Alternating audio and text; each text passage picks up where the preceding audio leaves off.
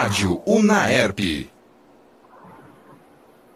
Boa noite, tudo bem? Meu nome é Henrico. Eu estou aqui no sexto período, com algumas matérias, mas no sexto período do curso de jornalismo aqui da UNAERP.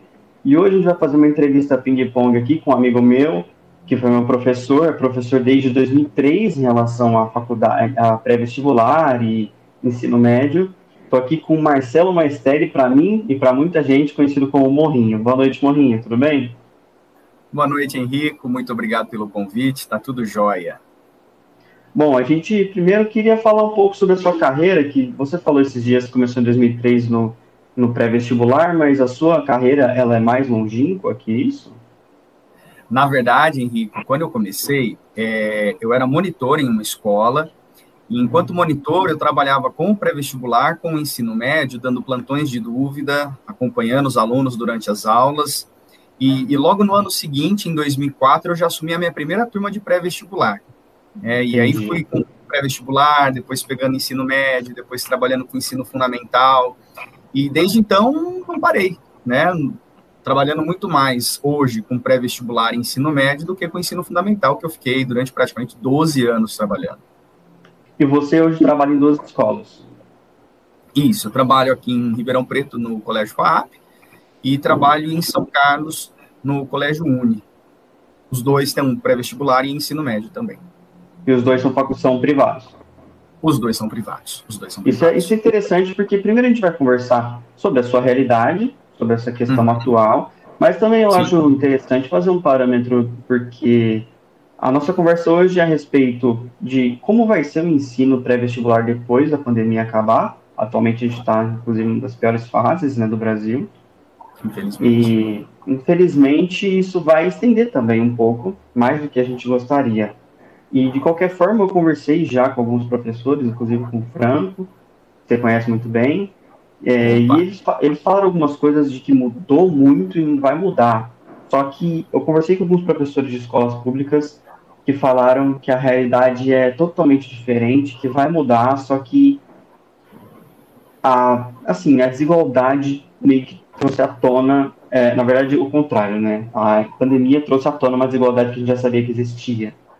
Escancarou, na verdade, né? Em termos de recursos técnicos, em termos de realidade socioeconômica, em termos de como se desenvolve o processo de ensino e de aprendizagem.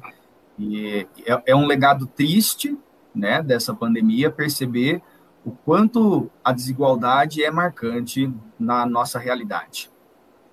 E assim, vamos começar então lá no início, lá naquela segunda semana de março, que pelo menos eu achava que ia durar umas duas semaninhas, três semanas no máximo, esse negócio de parar.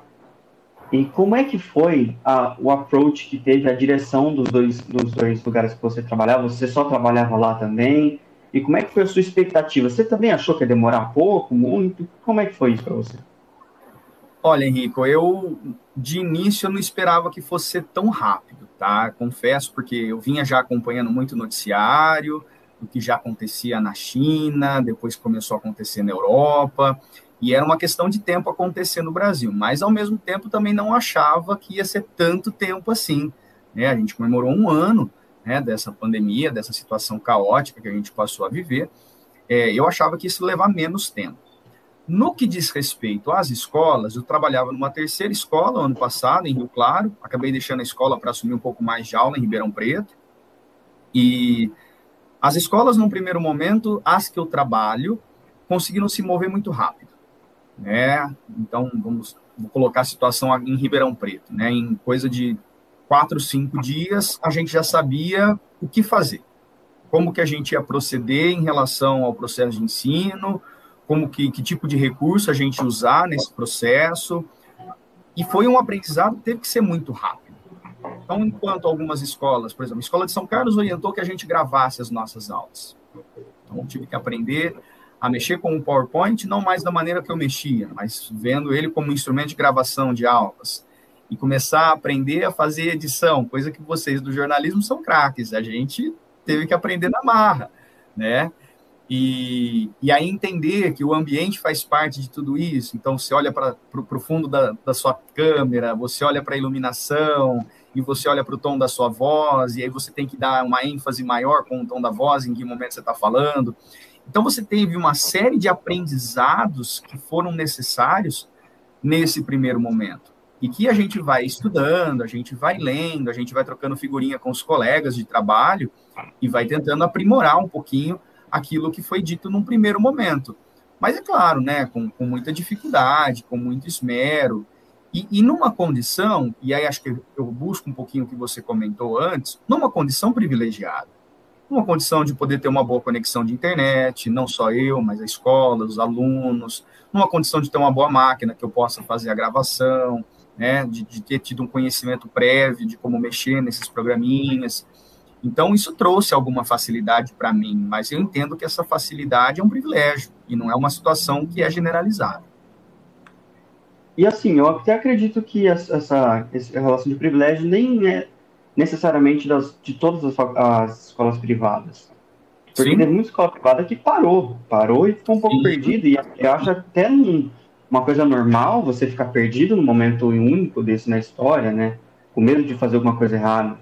Inclusive, nesse medo, é, como é que foi a reação dos alunos, que é uma reação que eu acho que pode ser positiva ou negativa, e a relação, a reação que os pais tiveram quando vocês partiram para tudo online? Olha, é, foi muito engraçado, né, num primeiro momento. Eu estava dando um plantão de dúvida quando eu recebi uma mensagem no celular que a aula do dia seguinte não ia acontecer. Não só eu, mas muitos alunos demos risada. Falaram, que beleza, né? A gente não vai ter que vir na sexta-feira trabalhar, vir na sexta-feira estudar. Alguns alunos iam ter prova, ah, não vai ter prova, que legal, né? mas a gente não sabia o que estava por vir.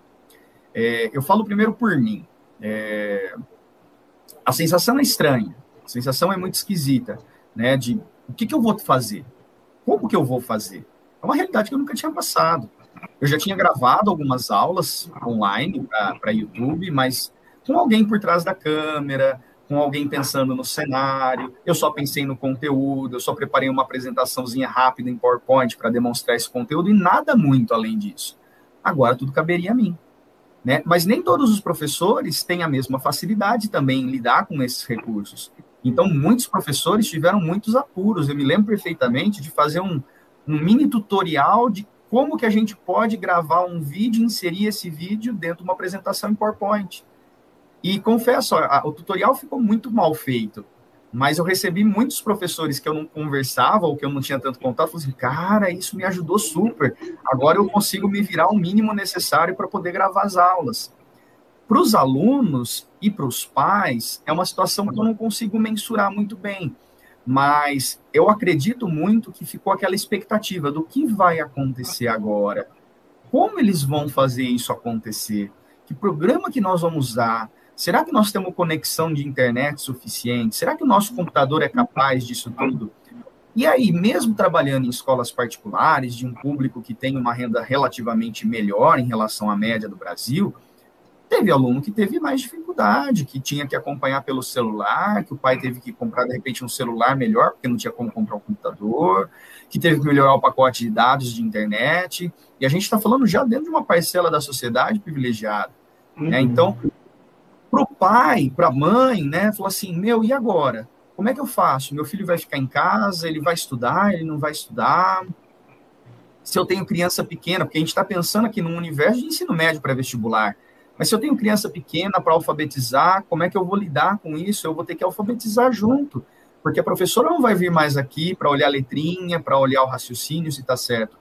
E muitos pais não são pedagogos, né? não são professores e têm suas carreiras profissionais, então você cria uma situação né, de bastante incerteza, de bastante angústia, e é uma situação que, para, as, para muitos deles, eu acredito, quanto antes pudesse resolver, melhor. Né? Quanto antes a criança pudesse voltar para a escola, melhor. E essas mudanças que você falou que alguns tiveram que fazer, de comprar celular, melhorar a internet, você teve que fazer alguma mudança na sua casa para conseguir dar as aulas? Comprar alguma coisa? Eu, eu, eu, por sorte, Henrique, mas por pura sorte, eu troquei de celular no começo do ano passado. Então, de celular não, de computador, de notebook. Eu tinha um notebook que já estava bem velho, eu não tenho grande uso, eu uso mais planilha de texto, um Excel, um PowerPoint, raramente faço gravações, mas aí eu falei, poxa, está na hora de trocar a máquina. Minha máquina tinha 10 anos já Nossa, de existência. Estava na hora de trocar. Por sorte, eu me dei de Natal no, no, no ano anterior, em 2019. Então, eu estava com uma máquina novinha. Então, basicamente, eu comprei um fone de ouvido um pouquinho mais profissa, comprei uma lâmpadazinha que eu deixo aqui na frente, estou usando ela, inclusive, e só. Né? Eu não tive que me preocupar com mais nada. Mas se eu estivesse com o meu computador anterior, provavelmente eu teria que comprar um outro computador, porque aquele lá não me daria o suporte necessário para levar. Eu tive que investir é, em programas de computador, então tive que comprar licenças, né, de programas para tudo rodar bonitinho, para não ter nenhum percalço no meio do caminho. E é um investimento que eu faço até hoje, né, porque a gente paga mensalmente alguns desses programinhas, e então, como a gente está na pandemia, eu não pude abrir mão desse tipo de recurso. Né, então, é, realmente teve necessidade. E assim, uma curiosidade que eu tenho, um pouco específica de quem teve aula em cursinho. É, o caráter das aulas são, sempre foram muito positivas. Sempre foram, e acho que essa forma é a que tem dado mais certo ao longo do tempo. E ainda mais o seu, o seu, a sua área que geralmente é geopolítica, eu não sei se você ainda dá muito geopolítica, mas essa área sempre foi também muito positiva e as suas aulas pelo que eu me lembro, não tinha muitos slides, elas eram muito escritas. Você escrevia no quadro inteiro, às vezes mais de uma vez, eu não aguentava, às vezes, copiar tudo, mas era um caráter totalmente expositivo. Você falou que já Sim. tinha algumas aulas prontas em slides e tal. Mesmo com essas aulas prontas, você teve que mudar a forma de você dar aula para você, sei lá, tentar interagir? Porque uma coisa é não estar tá prestando atenção na aula, que você pode olhar para mim e falar, ó, presta atenção. Outra coisa é no, na distância aqui que a gente tem no celular. Você teve que mudar a forma de dar aula? Tive, tive sim. É, hoje, né? Hoje não, mas eu posso dizer, acho que eu te dei aula em 2012, 2015, 2016, algo do tipo, né? Por aí. Eu tive que mudar. Eu tive que mudar o meu jeito de dar aula, até pelo volume de coisas que eu tinha para passar. E eu achei muito engraçado você falar, nossa, às vezes você escreve até mais do que um quadro, né? porque realmente é muita coisa. Então eu passei a usar mais o PowerPoint, então eu passei a ter muito mais conteúdo pronto em PowerPoint, o que me ajudou bastante em lidar com essa situação nova. Então, boa parte do meu conteúdo ele estava pronto. Mas aí o que eu fui sentindo? Que eu poderia melhorar a forma como eu trabalhava aquele conteúdo para dar um dinamismo interessante nas aulas. Então, por exemplo, se tem uma coisa que incomoda muito o aluno quando ele tem aula com o PowerPoint, é quando o texto ele está chegando no final do quadro e o professor clica para ir para o slide seguinte, aquele texto desaparece do quadro. Então o aluno fica desesperado, ele quer copiar tudo muito rapidinho. E eu vi um colega fazendo uma coisa que eu achei muito legal. Ele faz o PowerPoint dele como se fosse uma grande barra de rolagem. Então aquela informação que está no finalzinho do slide, na hora que eu clico para o slide seguinte, aparece em cima. Hum. Então você mudando de slide, o final do slide anterior ele está aparecendo para o aluno. E eu percebi que ao gravar os vídeos e ao trabalhar o conteúdo, não só presencial, hoje eu adoto isso no presencial também, mas no online, isso traz um conforto para o aluno que até então ele não percebia que ele podia ter. Então isso torna um pouco mais a aula dinâmica. Outra coisa que eu gosto, né, é, em meio à aula que eu uso o PowerPoint, eu procuro colocar imagens que ajudam na fixação da matéria, mapas para facilitar um tempo que eu desenharia o mapa da lousa, então eu posso usar o mapa que está lá, né? E, e esses recursos, eles sozinhos, eles ainda não são legais. Eu preciso rabiscar. Então eu comprei, ah, outra coisa que eu comprei, tá ali no cantinho, uma mesinha digitalizadora que uhum. enquanto eu dou a aula, eu rabisco, eu faço anotação, eu puxo seta, eu mostro, então, isso de alguma forma também dá uma dinâmicazinha mais bacana para a aula, isso desperta um pouquinho mais a curiosidade do aluno. E a gente tem que entender, que, e, e, os, e só a gente enquanto professor, né? A gente, enquanto professor, tem que entender que o aluno que está assistindo a aula online, ele está cercado de coisas muito mais interessantes. É, ele está logado na internet. Então, ele tem a sua aula, ele tem a rede social, seja ela qual for, ele tem lá o Spotify, tem YouTube, ele pode fazer N coisas que são muito legais e assistir tua aula. Então, você precisa tornar essa aula mais palpável para o aluno. para ele uhum. ter aquela responsabilidade, ter aquela rotina e falar assim, não, agora eu preciso estar focado em minha aula, é, eu não posso me, me distrair com essas coisas que são, são super legais mesmo, mas eu não posso me distrair com algo assim. Então, são as dificuldades. E assim, é, você falou que muitas dificuldades, mas também falou que você até conseguiu adotar coisas que deixaram a aula interessante. Mas, e hoje você já está dando algumas aulas presenciais, né, no, no rodízio, que você me explicou, que a gente já vai falar mais para frente. Mas quando uhum. era totalmente online e tal, qual que foi a coisa que você mais sentiu falta durante as aulas é, online? Essa é fácil de responder, Henrico. Ver a cara dos alunos. É, isso é uma coisa que chamou muito a atenção e ainda hoje, mesmo um ano depois, chama muito a atenção. É, muitas vezes a gente entra numa sala de aula e a gente vê vários, várias fotinhas ou apenas as iniciais do nome e sobrenome e a gente não sabe com quem a gente está lidando. A gente não sabe quem está do outro lado da câmera. A gente não sabe se essa pessoa está entendendo o que você está passando. A gente não tem nenhum tipo de comunicação. Né? Se, o, se a pessoa, se o aluno que está por trás, a aluna que está por trás, não te manda uma mensagem no chat, fica um grande mistério. Então, esse ano, particularmente, quando começamos as aulas, eu tenho falado muito para os alunos: olha, prepara o seu ambiente, abre a câmera, estabelece uma rotina quando você for ter aula online, né? Acorda cedo, né? lá escova os dentes, arruma o cabelo, dá aquele tapinha na cara, né? Para ficar legal. Porque na hora que você abre a câmera, por mais que de repente você não fale nada para o professor, o professor está te olhando, Aí ele vai ver aquela cara de curiosidade, aquela cara de satisfação, aquela cara de dúvida. Então, essa comunicação não verbal é uma comunicação muito importante em sala de aula, que a gente perde quando migra para online, principalmente se o aluno opta por não abrir a câmera dele. Então, sem dúvida, essa foi a minha maior dificuldade, foi a minha maior angústia, por não saber exatamente que tipo de reação o aluno estava tendo. Essa aula está rendendo, essa aula está sendo entendida, não está sendo entendida. Então, hoje, quando eu entro numa sala online e vejo que tem lá sete, oito alunos, mesmo que seja num grupo de 50, tem sete, oito com a câmera ligada, eu faço questão de, em algum momento, ou em alguns momentos da aula, interagir com essas pessoas. Porque eu sei que para essas pessoas também não é fácil abrir a câmera. Porque ela está expondo o quarto dela, ela está expondo a casa dela, ela está expondo a imagem dela. Muitas vezes a pessoa fica receosa de se ver na própria imagem. Será que eu estou bem? Será que eu estou mal? Vou me julgar? né? Então, eu sempre faço muita questão de interagir com essas pessoas porque eu sei que também para elas é muito difícil. Você achou que isso seria realmente um grande problema ou foi uma surpresa para você essa angústia que você tem sentido? Ai, eu não sabia, não sabia. Eu passei, eu descobri isso logo no começo. Falei, peraí, eu tô dando aula para quem, né?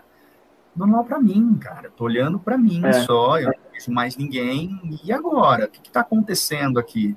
Será que eu estou falando está claro para todo mundo? É, será que as pessoas estão gostando? Será que estão desgostando? É, a gente sempre tem não é, um olhar muito crítico para nós mesmos. E a gente pensa muito no que os outros pensam. É, não sei o quanto isso é um problema, o quanto isso é uma preocupação, mas de qualquer forma é uma realidade. E, e, isso me pegou muito no começo. Fiquei realmente muito, muito preocupado, muito encanado de saber como as coisas estavam acontecendo. Claro que com o tempo passando, algumas mensagens de aluno confortam. Olha, professor, ficou legal desse jeito, a gente gostou muito. Ou então fala assim: olha, ficou muito longa a gravação da aula, professor, ficou com muita coisa para a gente ver ao mesmo tempo, tem como diminuir. E claro, né, a gente tem que entender as diferentes necessidades, tentar argumentar e entender o argumento do outro para chegar aí num denominador comum que seja interessante. E assim, é, partindo dessa questão de dificuldades, agora eu quero falar um pouco mais sobre as dificuldades do aluno. Que mais que você não seja um aluno, você consegue ver muito o que está acontecendo. E Sim. assim, eu tive a oportunidade de entrevistar alguns alunos na porta do Enem, da FUVEST, esse ano agora, e eu tive respostas muito diferentes para a mesma pergunta. E a pergunta era assim: o, a educação online prejudicou os seus estudos? E muita gente falou que não, muita gente falou que sim, a maioria das pessoas falou que sim, só que esse sim teve algumas abordagens diferentes. Alguns falaram, putz, me prejudicou porque não, tinha, não tenho uma rotina, preciso de uma rotina. Mas algumas pessoas falaram uma coisa interessante que eu nunca tinha parado para pensar, que é, olha, eu acho que me prejudicou sim, só que prejudicou muita gente. Então acaba deixando um pouco nivelado. O que, que você acha sobre isso? Eu, vai muito de encontro com essas respostas, tá? Eu acho que sim. Em geral, prejudicou, muito mais prejudicou do que ajudou. Primeiro, uhum. porque a gente lida com um mundo muito desigual. De novo, a gente volta na tecla da desigualdade. Existem pessoas que puderam ter acesso a aulas de excelente qualidade, ao vivo ou gravadas, mas em qualquer momento elas podiam assistir essas aulas. Então, aí entra uma outra questão, que é a questão de estabelecer uma rotina de estudos. Aí vem de disciplina, aí vem de cobrança, seja cobrança alheia ou cobrança nossa mesmo. Então, já tem duas dificuldades aí que estão escancaradas. Diante dessa questão da desigualdade, o desafio é principalmente no ponto mais vulnerável. Eu quero, mas eu não tenho recurso técnico, eu não tenho recurso econômico que me possibilite ter essa aula online. Minha conexão de internet é limitada, meu, meu, meu pacote de dados é limitado, meu computador é limitado, meu celular é limitado, então, por mais que eu queira, eu não consigo. Aí é uma situação muito preocupante, muito triste ao mesmo tempo. Para o aluno que tem acesso aos recursos, é a questão da disciplina. Sou eu quem me cobro ou eu espero alguém me cobrar? É, o que, que eu quero? E é difícil isso mesmo. Eu acho que essa rotina essa disciplina, ela vem muito acompanhada de uma maturidade. Né? Eu, eu, já estive no ensino fundamental, já estive no ensino médio, já estive no ensino superior, e eu posso falar tranquilamente, eu teria muita dificuldade em, em ter essa rotina. Porque era a ideia, ó, de manhã eu vou para a escola, entro às 7h10, saio meio de 45, era meu horário de aula naquela época, né? À tarde eu faço as tarefas que eu tenho que fazer, estudo para a prova que eu tiver que estudar e beleza. Mas tudo vinha de externo. Era tudo demandado de mim. Não era algo que eu tinha que criar uma rotina. Não, aquilo já era demandado. Tinha horário para estudar, tinha horário para fazer tarefa, tinha horário para ter aula de inglês, para jogar uma bola, para andar de bicicleta, fazer qualquer outra coisa. Então, na hora que você se vê sem nada, imagina um aluno pré-vestibulando, tá? Na hora que você se vê sem nada, fala assim, olha, não, não, dou conta de fazer o cursinho, porque tá caro, porque meu pai perdeu emprego, minha mãe tá sem renda. Né? Na hora que você se vê diante dessa situação, fala assim, e agora? O que, que eu faço? Eu tenho que tirar força do nada. Eu tenho que me aconselhar com os amigos, tenho que me aconselhar com parentes, tenho que me aconselhar com o professor, tenho que me aconselhar com psicólogo, psicóloga. Quer dizer, é realmente uma situação muito complicada. Então, para quem conseguiu, puxa, muito legal muito legal por estar numa situação realmente diferenciada em relação à maioria. E esse papo da questão de nivelar por baixo, eu acho muito pertinente, porque de fato, né, quem não teve acesso, quem teve acesso precário, quem não teve disciplina, quem não teve rotina, vai ficar mais ou menos ali numa mesma parada, numa mesma situação. Faz muito sentido isso. E assim, a evolução, não sei se pode chamar de evolução, né, mas é, as mudanças que você teve que fazer, e não só você, mas as escolas tiveram que fazer para continuar dando aula e tal. Algumas eu sei que vão continuar, a gente já vai tratar sobre isso depois. Mas eu queria primeiro pensar uma coisa, porque eu tenho essa crítica, e eu acho que essa crítica não é só minha, é de muita gente, de que as escolas não acompanham ou não acompanhavam a velocidade da tecnologia, a gente estava tendo aulas iguais a pessoal da década de 50, 70. Existe, existe essa crítica, sendo verdade ou não, existe essa crítica ao ensino fundamental, médio superior, superior nem tanto, mas o médio principalmente. Você acha Sim. que a pandemia, infelizmente, né, ou felizmente, pelo menos ela teve alguma coisa boa de dizer que, porra, apesar disso tudo, finalmente, por conta da, da pandemia, por conta da gente ter que buscar recurso, a gente conseguiu atualizar a educação? Eu acho que sim, eu acho que quebra algum, alguns estigmas, né? De, por exemplo, uso de vídeo, uso de som, uso de imagem, uso de programas em sala de aula. Eu acho que isso quebra muito. Então a gente olha, assim, eu não tenho tanta experiência nessa área, tá? Mas se a gente olha para ensino fundamental, a, a, questão lúdica ela passou a ficar muito mais forte, né? A troca de saberes passou a se tornar muito mais intensa. Então, não é simplesmente aquela aula em que o professor só transmite, só transmite, só transmite. Não, agora você tem a troca, que é uma troca muito mais significativa. Então, a, a, a, o ensino remoto, ele trouxe essa necessidade com mais urgência. E essa necessidade, uma vez bem aceita dentro do grupo, não só do grupo de pais, de alunos, de professores, ela tende a se tornar mais perene. Então, acho que muda sim o cenário. O que, que eu acho difícil de mudar?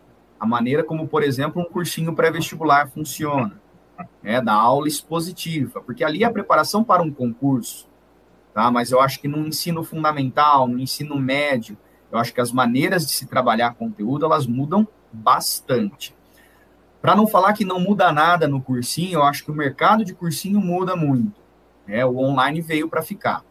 Né? O online sempre teve algumas, alguns grupos, né, é, beirando online, né, tateando online, e agora os grupos mais poderosos do presencial estão se apropriando também do online. Então, eu acredito que essa vai ser aí uma, uma pegada forte. Mas, de novo, né, eu tenho um produto, mas eu preciso que o meu cliente entenda o que é esse produto. O meu cliente, para entender o que é esse produto, ele também precisa da rotina, da disciplina, ele precisa de, de uma série de novas situações que nem todos estão prontos ainda para lidar.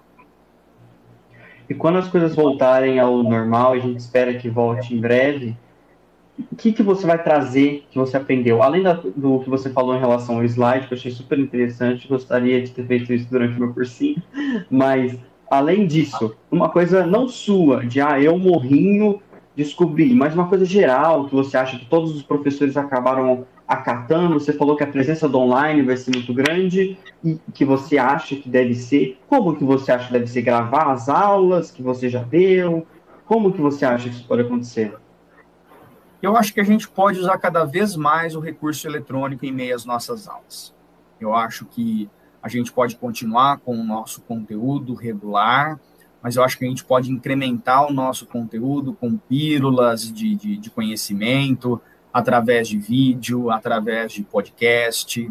Eu acho que a interação com o aluno ela mudou demais. Por exemplo, eu não vejo mais um plantão de dúvida não sendo online. Eu não vejo mais um plantão de dúvida presencial. Ele tem que ser, ele provavelmente vai ser online o tempo todo. Então a pessoa não tem mais que se deslocar da casa dela para a escola para tirar dúvida. Ela tira dúvida da casa dela mesmo.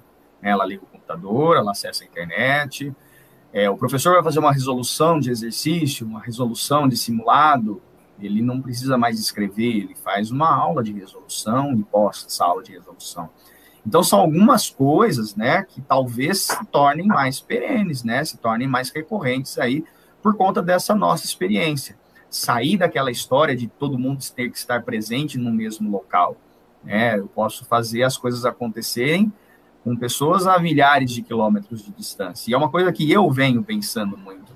Poxa, e o meu conteúdo? Meu conteúdo ele tem que ficar restrito àquele que está na sala de aula? Será que o meu conteúdo ele pode extrapolar a barreira da sala de aula? E eu tenho certeza que muitos professores têm pensado nisso. É, e aí, como formatar isso, como vender isso, como tornar esse tipo de, de produto, que é o conhecimento, palpável, para que você alcance uma quantidade de pessoas cada vez maior. Isso é, é coisa que vem por conta da pandemia. Se não fosse a pandemia, essa descoberta, essa luz, ela não viria, provavelmente. E você acha que essas mudanças e aderir coisas online vai melhorar, com certeza, mas você acha que isso escancara e aumenta a desigualdade que já existia, já era um absurdo de desigual em relação à escola pública, que às vezes a pessoa, não é que a internet não é boa, às vezes a pessoa não tem acesso à internet em casa. É, eu, eu vejo assim, é, do ponto de vista técnico, tecnológico, a resposta é sim, escancara. Né? Porque estamos lidando com um dos países mais iguais do mundo, você sabe disso, né? Isso a gente conversa em sala de aula. E as pessoas não têm né, é, recursos para poder acompanhar tudo online. Agora, vamos lá, vamos voltar a uma situação de normalidade. À medida que volta a normalidade, o ensino presencial volta, né? E diante dessa volta do ensino presencial, talvez as pessoas falem assim: poxa, e se eu complementasse isso com algo online? E aí, nessa vibe de muitas coisas irem para o YouTube, muitos professores começarem a vender seus conteúdos online, oferecerem cursos online, talvez esse seja um mercado que, para o aluno que está lá interessado em aprofundar, interessado em ter mais conhecimento, talvez seja algo palpável, porque eu pego o Henrico O Henrico ele está numa escola pública, ele tem uma certa dificuldade financeira, mas ele tem uma dificuldade peculiar no estudo da química. E ele descobre um canal no YouTube que ele pode assistir aula de graça.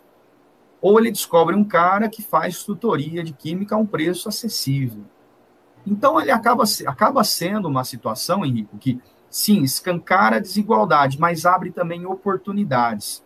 Oportunidade que logo, né, lógico, né, vai de cada um saber onde que vai ser melhor ou não se alocar. Então você acha que deu uma certa democratizada em relação ao ensino, que você dá é. aula e posta na internet. Então Sim, eu é. que tenho que pago, tenho aula com você, posso ter essa aula de novo, só que a pessoa que não tem aula com você pode também acessar e ter acesso ao conteúdo. Vou te dar um exemplo muito simples, Henrico. Todas as aulas que eu gravei, eu disponibilizei no YouTube. Todas. Todas estão de graça. Então, um aluno que quiser assistir um curso pré-vestibular no YouTube, tem lá. Eu criei um canalzinho para disponibilizar isso. E eu criei muito na vibe das, da galera falando: olha, poxa, tá difícil. Eu não vou conseguir assistir aula, eu não vou conseguir me preparar. Eu falei, poxa, eu tô gravando todas. Não me custa nada. Eu já, já, já ganhei por isso. Não me custa nada mais deixar isso online. E assim como eu fiz isso, e eu não estou falando da qualidade da minha aula, mas outros professores também fizeram isso. Na ideia aqui, meu conhecimento é meu conhecimento, tá aí, ó. Quer aproveitar? Legal. É legal que ainda hoje eu recebo uma mensagem ou outra, nossa, professor, achei muito legal essa aula. Pô, que bom, tá ajudando alguém. Nem sei quem é, mas está ajudando alguém em algum lugar desse Brasilzão nosso.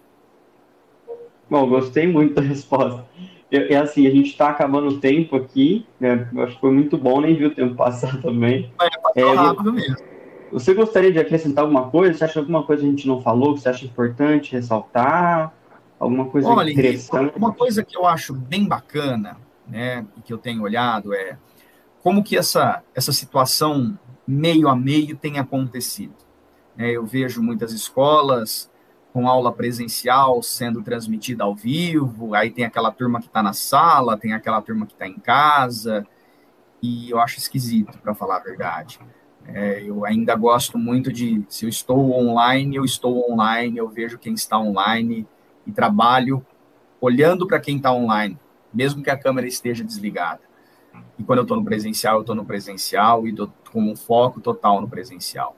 Mas isso aí é uma outra dificuldade, né? Uma dificuldade que as escolas vão ter pelo tamanho das escolas, pelo tamanho de turmas, e que não tem, não tem receita. Né? É tentar acolher a todos da melhor forma possível. Eu achei muito legal o nosso papo. Fiquei muito contente aí de bater um papão com você, te rever e, e falar um Também, pouquinho desse assunto. Contente. Que é sempre é, muito interessante. É, interessa. É, interessa muito porque não só eu, mas isso é o futuro, não tem como dizer. Educação é um assunto que tem que interessar todo mundo, porque eu posso já ter passado, mas eu vou, eu vou ter que encarar a sequência de tudo que está acontecendo na educação. É, e que a sociedade tem essa preocupação com a educação. É, eu acho que isso falta muito. Eu sempre brinco, né? É uma brincadeira, mas ela é séria. Mas eu pergunto em sala de aula, viu? Quem aqui quer ser professor? E é quando você está numa sala de cursinho, tem 90 alunos, três ou quatro levantam a mão querendo ser professores, é triste. Mas eu é. fico feliz que ainda tem os seus quatro, cinco lá que levantam é. a mão e que querem ser professores. Então a gente também precisa ter essa consciência do quanto a educação ela é transformadora, ela é importante para a nossa sociedade. Exatamente. Então, beleza, Marcelo. Ou Morrinho, eu não consigo te chamar de Marcelo, desculpa. É Morrinho, eu falo que Morrinho é minha mãe, meu pai, minha esposa, e olhe lá ainda. É, muito obrigado por vir. Estou muito feliz em ter falado com você. Muita saudade. Quando essas coisas acabarem, eu vou, eu vou visitar você na escola, porque eu sinto muita falta de jogando, de jogar bola, de gente, enfim, encher o saco do outro cada dos times. sinto muita falta, viu, Morrinho? Muito obrigado muito obrigado a você que assistiu aí, as pessoas que eu chamei para assistir e ficaram assistindo até o final aí. Muito obrigado, pessoal e até a próxima. Valeu, Henrique, muito obrigado. Você acompanhou mais uma transmissão da Rádio Unaerp. Audiovisual, Andrei Violante. Assistência, Akira Saito. Coordenação, Gil Santiago.